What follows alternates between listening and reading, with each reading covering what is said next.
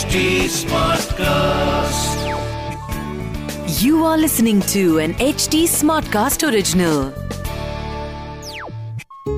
जय श्री राम। पिछले एपिसोड में हमने सुना रानी कैकेई क्षत्रिया थी, सामर्थ्यवान थी, योद्धा थी, लेकिन मंथरा की बातों में आकर उसने अपनी सारी विवेक बुद्धि या अपनी रीजनिंग सब कुछ छोड़ दिया।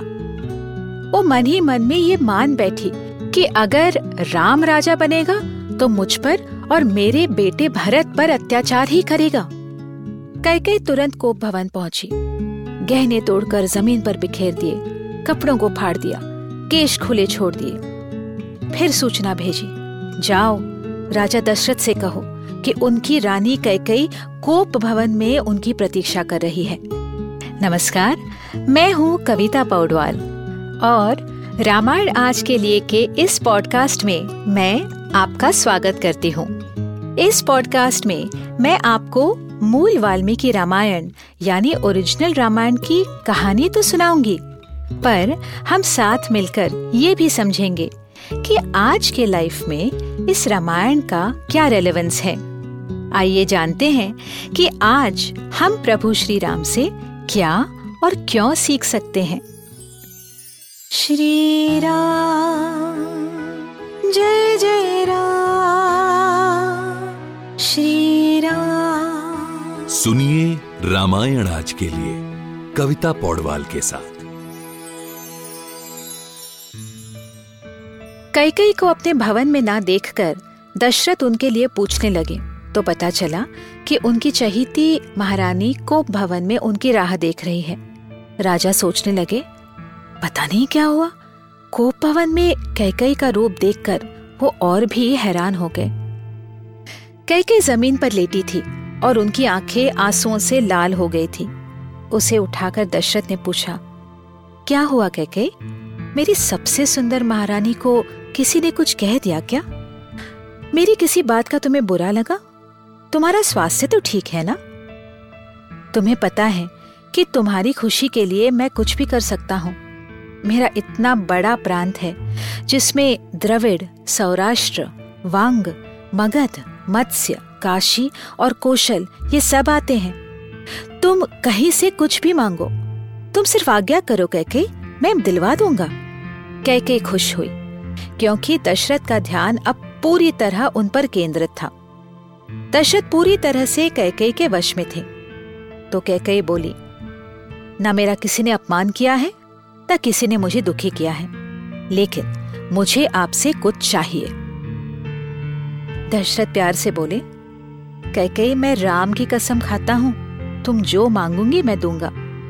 तुम्हें मालूम है मैं राम से कितना प्रेम करता हूँ। फिर कैकेई ने वो कहा जो शायद ही कोई माँ अपने बच्चों के लिए कहेगी। राजन, 12 आदित्य, 11 रुद्र, 8 वसु, 2 अश्विन कुमार, ये 33 देवता और सूर्य, चंद्र, नवग्रह, गंधर्व, राक्षस, इन सब को साक्षी मानकर कहिए कि आप मेरी इच्छा पूरी करेंगे। थोड़ा सा हम आपको अब एपिसोड से दूर लेके जाते हैं। आपने सुना होगा कि हमारे 33 कोटि देवी देवताएं हैं, ऐसे कहा जाता है। सो देवता 33 हैं, ओनली 33, और वो भी वेदों में रिकग्नाइज किए गए। 12 आदित्य यानी साल के हर महीने का एक सूर्य, आदित्य माने सूर्य, तो 12 आदित्य, 11 रुद्र, 8 वसु और 2 अश्विन कुमार।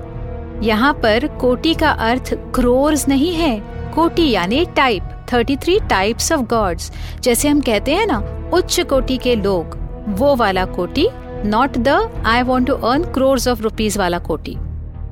तो coming back to the story, Kaikeyi बड़े गुस्से में दशरथ से कह रही थी, तो सुनो राजा दशरथ, आपको याद है देवदानवों के युद्ध में मैंने आपकी जान बचाई और आपने मुझे वर दिए थे, वो वर मैं आज मांगती हूँ। राज्य अभिषेक की जो तैयारियां हुई हैं वो चलती रहें, लेकिन राम की जगह भरत राजा बनेगा और राम 14 वर्षों के लिए वनवास जाएगा। कैकेई के ये शब्द सुनकर दशरथ बिल्कुल स्तब्ध हो गए सोचने लगे कि कोई बुरा सपना देख रहा हूँ या कोई पुरानी डरावनी याद है। ये सोचते सोचते उन्हें चक्कर सा आ गया और वो गिर गए।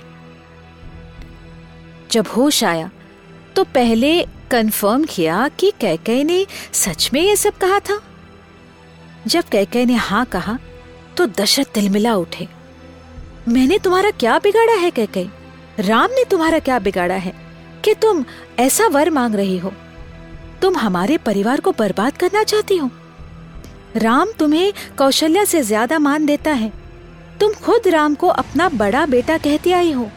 आज तुम उसी को वन में भेजने को कह रही हो। मैं दुनिया छोड़ सकता हूँ, राज्य छोड़ सकता हूँ, मैं अपना परिवार छोड़ सकता हूँ कैकेई, पर मैं राम को नहीं छोड़ूंगा। तुम्हारी ये जिद मैं कभी पूरी नहीं करूंगा। फिर राजा दशरथ सहम गए। मैं तुम्हारी विनती करता हूँ, तुम्हारे पैर पड़ता हूँ, कुछ और मांगो। तुम चाहो तो भरत को राजा बनने दो, लेकिन मेरे राम को वनवास मुझे मंजूर नहीं है। इक्ष्वाकु कुल में किसी ने ऐसा गलत नहीं सोचा। आज तक तुमने भी कभी गलत नहीं सोचा कैकेई। आज ये तुम्हारी बुद्धि पर कौन जादू कर रहा है? ये तुम्हारी सोच हो ही नहीं सकती। तुम्हें किसी ने बहकाया है। हमारे सभी बच्चे इस महल में पले बड़े हैं। जंगल में कैसे रहेंगे कैकेई? राम वन में कैसे रह पाएगा? वन की कठिनाइयां कैसे सहेगा? मेरा राम सबकी सुनता है, किसी के बारे में बुरा नहीं कहता। न किसी ने कभी उसके बारे में एक गलत शब्द कहा है, तो मैं कौन से मुंह से उसे वन जाने के लिए कहूँ? दशरथ ने ऐसा इसलिए कहा क्योंकि उन दिनों में ऐसा होता था कि अगर राजा का बेटा गलत करे तो उसे दंड दिया जाता था, लेकिन राम ने तो कुछ गलत किया ही नहीं था। दशरथ अब गिड़गिड़ाने लगे। इस बूढ़े पिता पर तरस खाओ कैकेई, मुझसे ये पाप मत होने दो। कैकेई गुस्से में बोली, अपने आप को इक्ष्वाकु कुल का राजा कहलाते हो और वचन देकर मुकर जाते हो। आप दुनिया को क्या मुंह दिखाएंगे? क्या आपके वचनों का कोई मोल नहीं है? एक बार बोल दिया तो उसे निभाना पड़ता है। कैकेई अपनी जिद पर अड़ गई थी। उसे पता था कि दशरथ अपनी बात से मुकर नहीं पाएंगे। सोचने वाली बात है कि जिस परिवार के, जिस फैमिली के गुण पूरी दुनिया गाती थी, वहां जेलसी या ईर्ष्या के वजह से इतना बड़ा डिसीजन लिया गया। Of course it was part of a bigger plan. ये एक बहुत बड़ी योजना का छोटा सा हिस्सा था। रुकिए, अगर आप ये कहकर कोई सेल्फिश डिसीजन लेंगे तो ऐसा सोचे भी मत। हर डिसीजन के कॉन्सिक्वेंसेस होते हैं।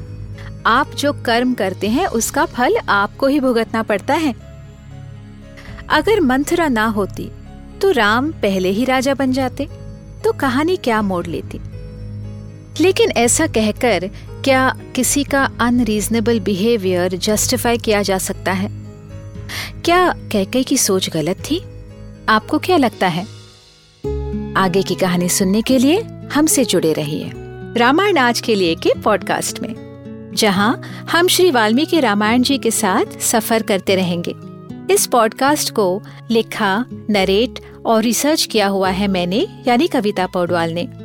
इसका ट्रांसलेशन किया है श्रीमती प्रतिमा माणिक ने। प्रोड्यूस किया है दिप्तिया हुजाने और एडिटिंग और म्यूजिक दिया है सौरभ भौंजाल ने। फॉर अपडेट्स ऑन रामायण आज के लिए follow HD Smartcast on Facebook, Instagram, Twitter, YouTube and LinkedIn. अगर आप मुझसे कोई सवाल पूछना चाहते हो तो मेरे इंस्टाग्राम हैंडल @kavita.podwal पर पूछिए।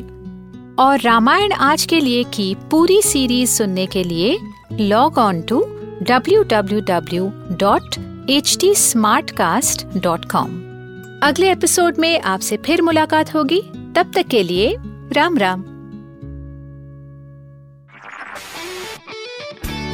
This was an HD Smartcast original. HD Smartcast.